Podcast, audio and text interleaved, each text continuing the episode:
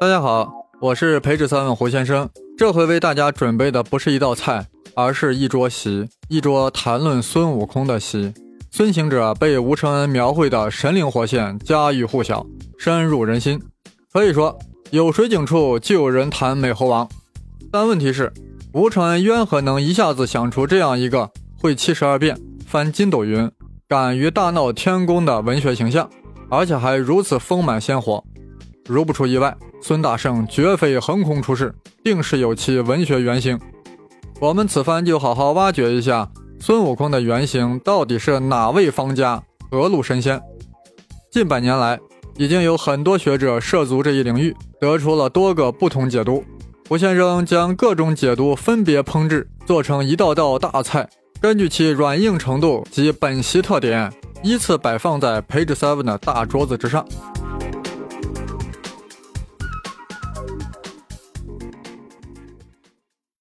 先来一道开胃菜。有人从孙行者的名字入手，他为什么叫孙悟空？由此得出结论：孙大圣的原型是唐代高僧车凤朝，因为其法号就叫悟空。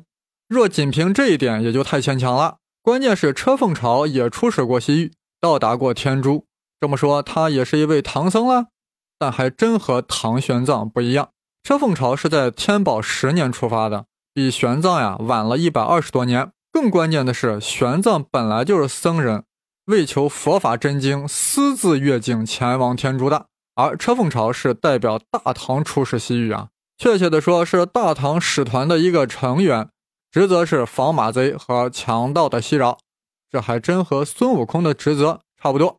车凤朝跟着使团呀，也是过疏勒、穿葱岭，一路上茫茫戈壁，沼泽险滩，崇山峻岭，一路上。车凤朝用一根三十六斤的熟铁棍横扫各种强盗，但到了目的地啊，车凤朝得了一种当地的怪病，名曰马瘟。我这咋觉得有点像弼马温呢？结果呀，他就没有随团回国，但受到当地三藏法师的悉心照料，康复后落发为僧，最终在当地修成了高僧。四十年后返回故国，也就是返回了安史之乱后的唐朝。唐德宗赐其法号悟空，这和孙悟空护送唐僧到达天竺，最终修成正果，成为斗战胜佛，颇有相类之处。所以说，孙悟空的原型就是唐代高僧车放朝，有点意思。不过这个说法呀，只是解决了孙悟空为啥叫悟空，但没有说明为何是孙悟空而不是赵悟空、钱悟空、车悟空呢？于是又有一个说法诞生了。也就是胡先生的第二道菜。话说，在敦煌壁画中有多幅唐僧取经图，画中的核心人物当然是唐玄奘，在其右侧站了一个尖嘴猴腮的人，与孙悟空的形象极为相似。据考证，史上确有此人，乃是胡人石盘陀。于是乎，有人认定孙悟空的原型就是他。话说贞观三年，唐玄奘偷偷溜出长安西行取经，途经瓜州时啊。在当地寺庙说法，台下有一听众大受感化，于是牵着一匹老马护送唐僧夜渡葫芦河，智闯玉门关。此人正是石盘陀。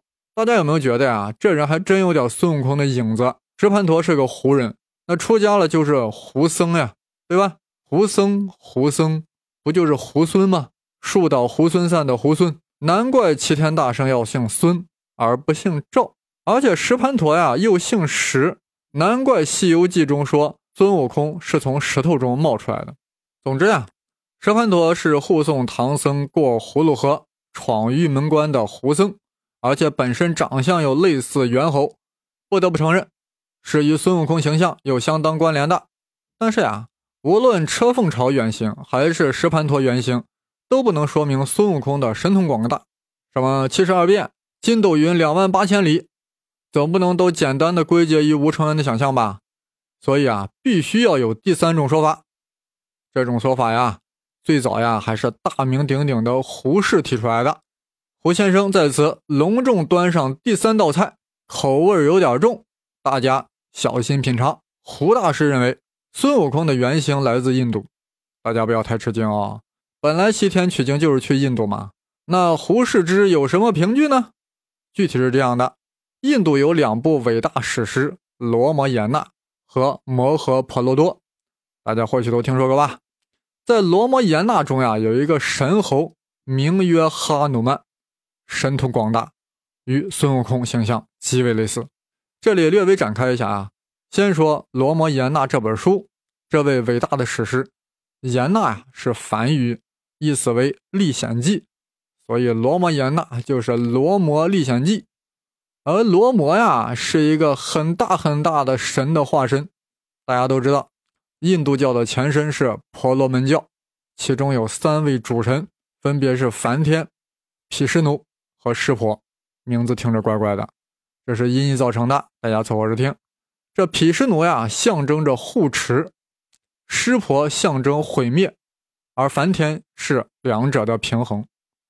这婆罗门教呀，一出手就很辩证法的。也颇有动态平衡的科学风采。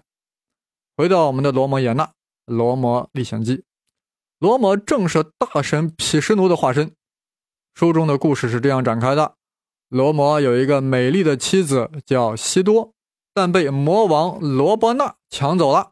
结果神猴哈努曼挺身而出呀，帮助罗摩打败了魔王，抢回了美丽的西多。听到这里啊，大家有没有觉得这个故事好像似曾相识呢？这美丽的西多不正是古希腊美女海伦吗？而魔王罗伯纳不正是特洛伊王子帕里斯吗？而神猴哈里曼不正好对应了奥德修斯吗？这罗摩衍那呀，简直就是印度版的荷马史诗。好了，我们还是把注意力啊放在神猴哈努曼身上。却说哈努曼。面如红宝石，毛色金黄，手持虎头如意金棍，善于腾云驾雾，变化形象，一跃能从印度跳到西兰，而且还特别喜欢钻到别人的肚子里，这简直就是一个活脱脱的孙悟空形象呀！所以胡适认为，这哈努曼正是孙悟空的原型。尤其是啊，《罗摩衍那》中还有一段哈努曼大闹无忧园的描写。与孙悟空大闹天宫的情景极为类似。正因如此，国学大师陈寅恪也同意胡适的说法：孙悟空源自印度的哈努曼。但是鲁迅不同意。鲁大师认为，孙悟空纯粹是国产货，是从唐人传奇小说中来的。这个小说叫《古月读经》，其中提到一个怪兽叫吴知奇，他目光如电，形如猿猴。白头青身，力大无比，常在淮水兴风作浪，终于惹恼了一个人。这人可非寻常人，他是鲧的儿子，启的爸爸，大禹也。话说大禹治水，大禹治淮，必须要先搞定吴知奇。于是大禹召集群神啊，擒获了吴知奇，并将之镇压在了淮阴的龟山脚下。这样说来。吴知奇的形象与孙悟空也有几分相像，尤其是孙悟空也是被如来佛压在了五行山下。不过平心而论，这淮水的吴知奇啊，与恒河的哈努曼比，还是有几分逊色。而胡适博士呀，甚至认为吴知奇的神话呀，是受到了印度的影响而仿造的、山寨的。毕竟呀，吴知奇这个形象在唐朝才出现，比人家哈努曼。晚了上千年，但是大家要注意啊，我这里要转折了。哈努曼这个说法也有内伤，因为没有任何证据表明吴承恩看过《罗摩衍那》这本书，那何以能基于哈努曼来构建孙悟空的形象呢？但印度学大师季羡林说了，《罗摩衍那》在汉译佛经中早就广为流传呀，吴承恩博览群书，岂能不见？所以，季羡林认为，孙悟空这个人物基本上是从印度罗摩衍那中借来的，又与吴知奇传说混合，沾染了一点吴知奇的色彩。如此说来，孙悟空的原型就是哈努曼和吴知奇的混合物。一时间，这种说法几成定论。但世间呀，就怕认真二字。有学者遍查佛经，根本就没有什么哈努曼，也没有相当于哈努曼的形象。季大师在这里有点信口了。其实呀，《罗摩衍那》乃是婆罗门教的经典，怎么会轻易的出现在佛经之中呢？如此说来，这孙悟空的原型呀，就成了一桩悬案。正当孙悟空原型在车凤朝、石盘陀、哈努曼和吴知奇四位大侠之间不知所措之时，有人却独辟蹊径，沿着齐天大圣的路径提出了新的说法。那胡先生也就跟着烹煮了第五道菜，那是别有一番滋味。却说唐朝以后，猴精故事呀，在全国各地广为流传。这些猴精呀，不但神通广大，而且具有地痞流氓的性质。最爱抢人妻女啊，这与狐狸精、蛇精最喜欢做人老婆的行为正好相反。大家应该晓得呀，只要有神通，无论善恶都会有人膜拜。渐渐的呀，这些猴精成了道教中的神圣，名号曰齐天大圣，而且成了中国南方的民间信仰。到了宋元之时呀，这个称之为齐天大圣的猴精呀，就已经有了偷仙丹。闹天宫的故事与孙悟空越来越接近了，于是乎有人认为孙悟空的形象呀，就是从民间信仰齐天大圣中来的。尤其在二零零四年呀，福建顺昌还发现了齐天大圣的石雕神位，一下子将这个说法推向了顶峰，以至于新华社正式报道说孙悟空是福建顺昌人。但这个说法呀，也就是这个道教中的齐天大圣。并没有西天取经的任何说法，与佛教没有任何瓜葛。非要说孙悟空的原型就是他，也太牵强了。截止目前为止啊，关于孙悟空的原型，我们已经给出了五种说法：车凤朝、石盘陀、哈努曼、吴志奇、猴精、齐天大圣。他们各有各的道理，但也各有各的短板。谁想独霸孙悟空的肖像权是不太可能的。或许。孙悟空真的是以上五位大侠的综合，要搞清楚这一点啊，我们必须要从《西游记》的成书过程来入手。唐僧取经如何演变成了《西游记》？孙悟空如何拥有了齐天大圣的名号？孙大圣的文学原型到底是谁？且听培智三问进一步展开。胡先生将在四位时空中，从更高层面来进行分析探究。《西游记》是如何成书的？这是一个问题吗？当然是，而且是一个相当复杂的问题，绝不能简单的说成是吴承恩所创作。胡先生有幸阅读了蔡铁英教授的文章，基本上理清了《西游记》成书的漫长过程。《西游记》最初的雏形呀，当然是源于唐玄奘西行取经的故事。当玄奘法师从天竺返回唐朝时，他的取经故事已经在戈壁古道上流传了。其中就包括火焰山、车迟国、女儿国等情节，可以说是原生态的取经故事，成为后来神话的唐僧取经故事的基础。到了晚唐五代之时，这些流传的故事还是集结成书，名曰《大唐三藏法师取经记》。就是在这本书中，猴行者开始出现了。猴行者，这名字有点意思吧？胡先生不妨在这里念上一小段，看看猴行者是如何登台亮相的。注意，文中提到的法师呀，就是唐僧。开始了，大家准备好了吗？却说法师一行六人，于一日午时，见一白衣秀才从正东而来，便衣和尚：“万福万福，和尚今晚何处？莫不是再往西厅取经否？”法师合掌曰。贫僧奉敕，为东土众生未有佛教，是取经也。秀才曰：“和尚生前两回去取经，中路遭难，此回若去，鱼死万死。”法师云：“你如何得知？”秀才曰：“我不是别人，我正是花果山紫云洞八万四千铜头铁鳄猕猴王。我今来助和尚取经。”此去百万路程，经过三十六国，多有祸难之处。法师应曰：“果得如此，三世有缘，东土众生获大利益。”当下便改呼为猴行者。各位听的咋样？不是问我念的怎么样，是问猴行者的亮相如何。白衣秀才，玉树临风，还是花果山紫云洞八万四千铜头铁鳄猕猴王？显然，这猴行者就是孙悟空最原始的雏形。那这位猴行者的生活原型是谁呢？胡先生在这里就大胆假设了，就是前面的胡僧石盘陀。胡僧、胡孙演变成了猴行者。另外啊，《大唐三藏法师取经记》这本书中还出现了降服深沙神的描写。这深沙神大概是沙和尚的雏形，但还没有猪八戒的影子。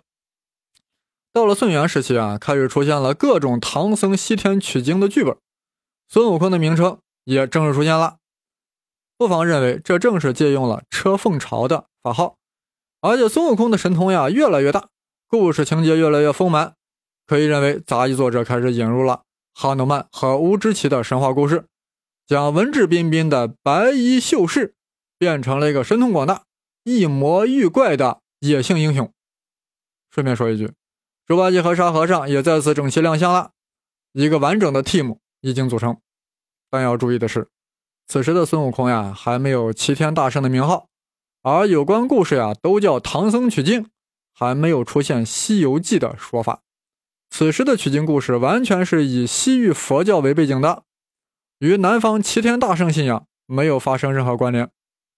但是有一个人改变了这一切，他叫杨景贤，元末明初的杂剧作家，他创作了元代最长的杂剧，名曰《西游记杂剧》。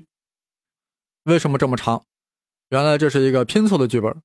他将基于西域佛教背景的唐僧取经故事与南方系齐天大圣拼接在了一起，于是乎呀，剧本特别长。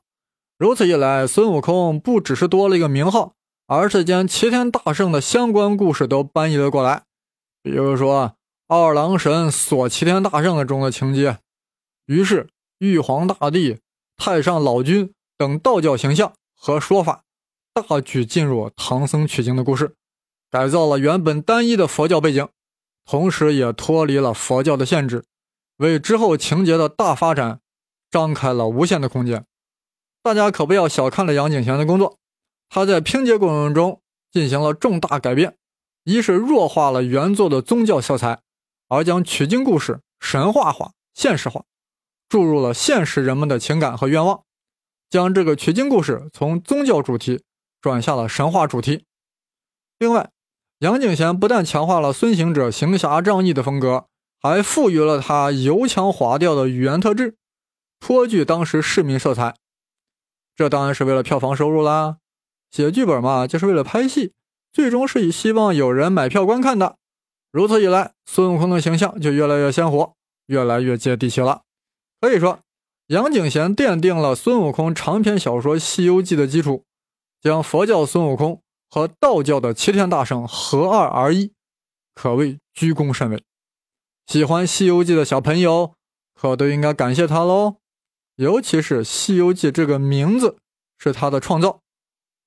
大家有没有觉得这个名字很有玩味呢？《西游记》，这可比《唐僧取经记》这个干巴巴的名字有了很多灵动之感。杨敬贤为什么取这个名字呢？大家或许还记得，庄子有一篇文章叫《逍遥游》。逍遥游，好有道家的风范。游字一出，大道翩翩。可以说，杨景贤用《西游记》取代唐僧取经的名字，正是要用中国本土道教的外衣，罩住唐僧的锦兰袈裟。正是有了一代一代人的努力啊，孙悟空的形象不断的丰满，最终在吴承恩手中完成了长篇小说《西游记》。那么，吴承恩在孙悟空形象中又注入了什么新鲜的血液呢？吴承恩用儒家思想对孙悟空进行了再次改造，令之更富有正义感和英雄感，创造了美猴王的形象。这一点待会儿再说。讲到这里啊，我们应该明白。孙悟空的形象呀，绝非一蹴而就，其原型呀，也不能简单的归结于某一个人或某一个魔兽，而是多个形象有机的整合。如此一来，我们这一桌子就不再是五道孤立的菜肴，而是一桌完整的席。但是呀，大家有没有觉得以上这种研究方式有点 low？用经学式的考证方法，将孙悟空的形象拆得零七八碎的。如果碰巧发现被拆解的孙悟空与某个形象有几分类似，就兴奋地断言这个形象是孙悟空的原型。这种研究方法呀，至今还方兴未艾，乐此不疲。这不就有人考证出孙悟空的原型其实是武则天？胡先生这道菜上的有点突然，估计有人一时没有回过味，就是武媚娘。武曌，我可不是在开玩笑，这可是刘海峰博士考证出来的，其合理性不亚于以上种种。胡先生在这里选其要点一一道来，看看武则天是如何化身孙悟空的。刘博士认为啊，《西游记》前七回中的孙悟空的原型就是武则天，举证如下：《西游记》大背景是唐太宗朝，而武则天正是唐太宗的才人。孙悟空大闹天宫，而武则天革李唐的命，闹大唐之天空。试看今日之狱中，竟是谁家天下？从性别上来说，孙悟空身材短小，近似女性，而且他也不近女色，还经常把金箍棒变成绣花针，这不都在暗示他是女性武则天吗？听到这里啊，大家是不是有点受不了了呀？别急，别急。有的菜呀是要品到最后才能尝出滋味。接着听刘博士的分析对比。现在从孙悟空的名字入手，看其与武则天的关联。武则天的爸爸呀是武士约，武士约的爸爸是武居长。这武居长呀，双颊有象须，像猿猴的下巴，当时人就称他为猴夹郎。而武则天又是猴夹郎的孙女。那武则天不就是猴孙子，或者孙猴子吗？有点意思吧？那孙猴子为何有法号悟空呢？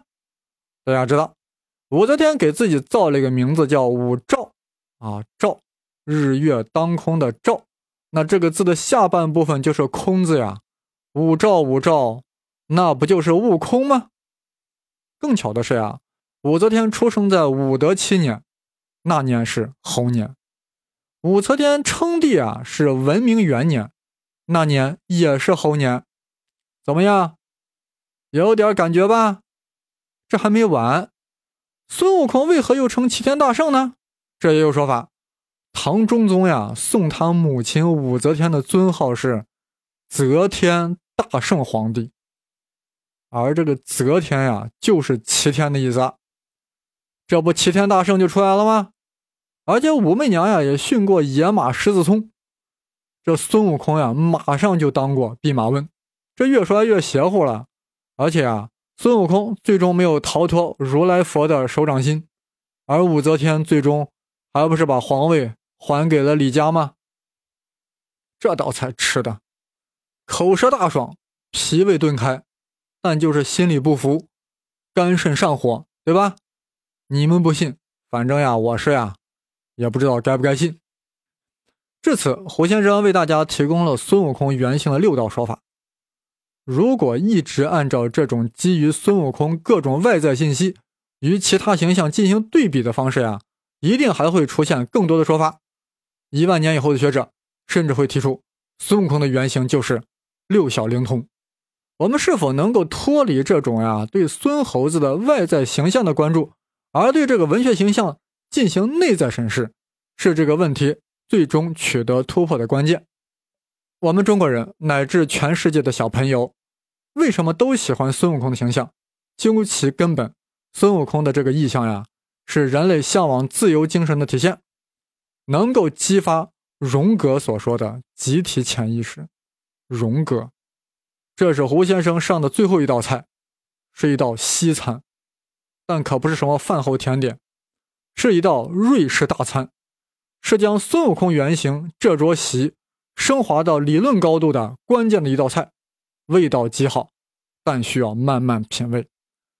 大家都知道，在精神分析领域，瑞典心理学家荣格的地位仅次于弗洛伊德。在荣格看来，原型就是集体潜意识的内容得到具体外化的表现形式。好抽象呀！我们每个人都有意识。每个个人也都有潜意识，那什么叫集体潜意识呢？荣格有一个很好的解释：如果我们把自己所有的意识比喻为海洋中的一个岛，露出水面的部分呀，就是人所能感知的意识，而水面之下的岛屿就是个人潜意识，是我们看不到、感受不到的。但这个潜意识呀，经常默默的影响甚至左右着我们。我们每一个人的意识和潜意识，都是宽阔海洋中一个个貌似孤立的岛屿。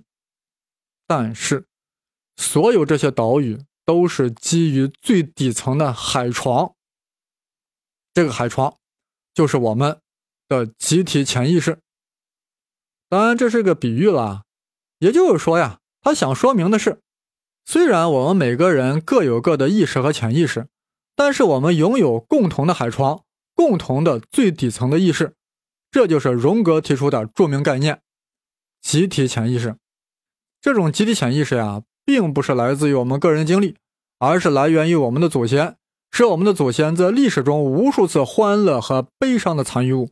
它积淀于我们每一个人的心底，蛰伏在我们的潜意识中。而伟大的艺术就在于借用人类自远古以来便累积的原型和符号，从而激活集体潜意识，令几乎所有人产生共鸣。说了半天呀，这和孙悟空的原型有啥子关系呢？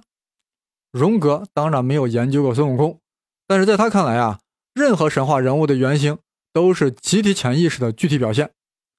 真的有那么奇妙吗？我在这里啊，试着套用一下荣格的理论。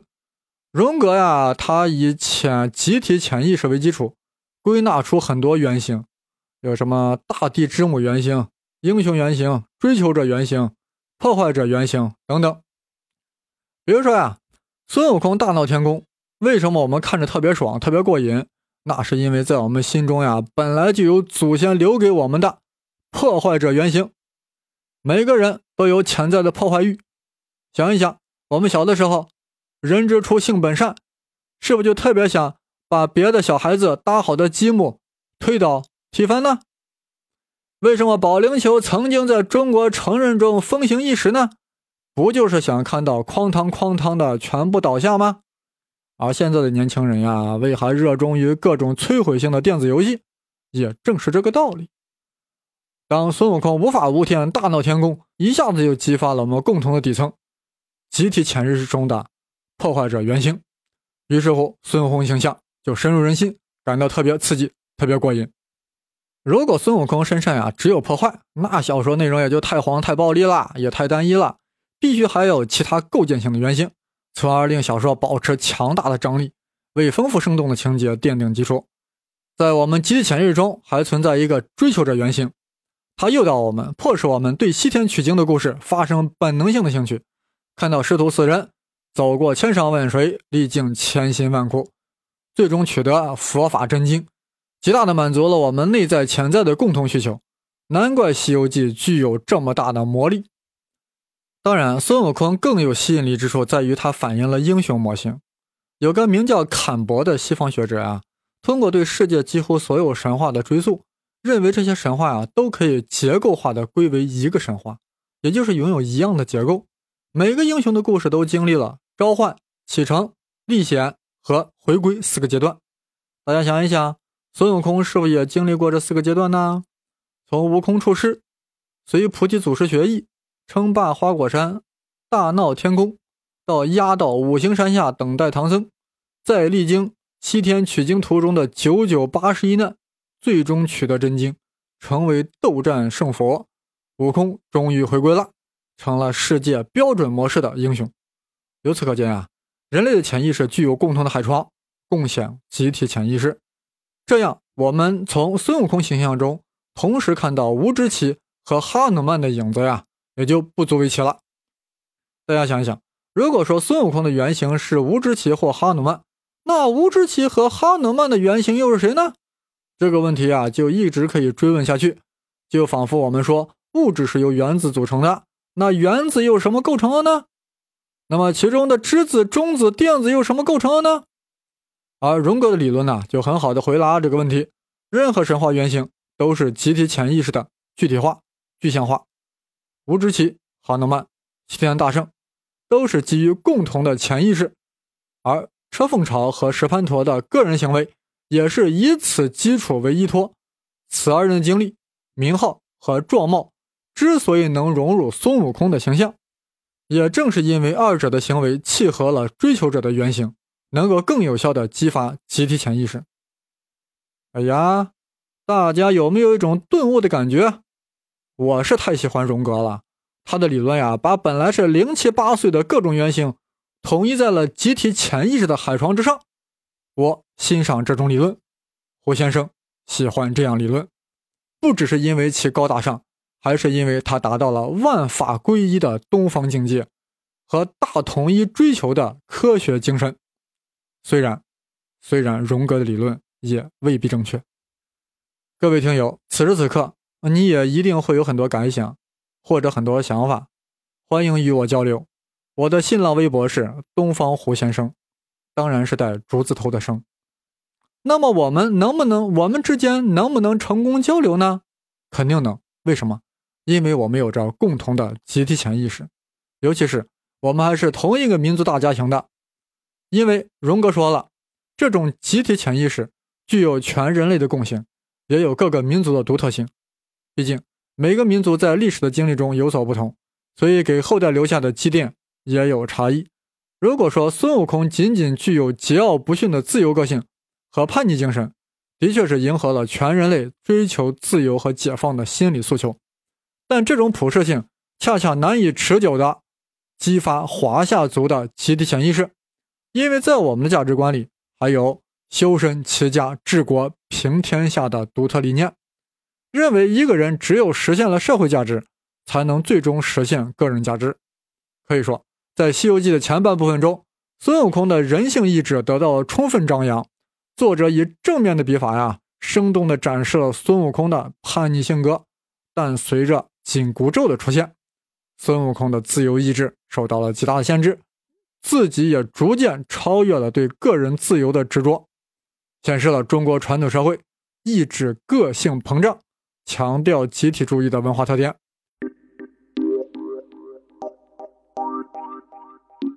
小说中呀，当孙悟空最终被封为斗战胜佛，突然对唐僧说：“师傅，你看我现在成佛了，赶快给我念个紧箍咒，把这个紧箍彻底去掉，让俺老孙也自由自由。”唐僧曰：“你已成佛，自然就没有紧箍了。”不信你摸一下，哎，孙悟空一摸头，果然没了。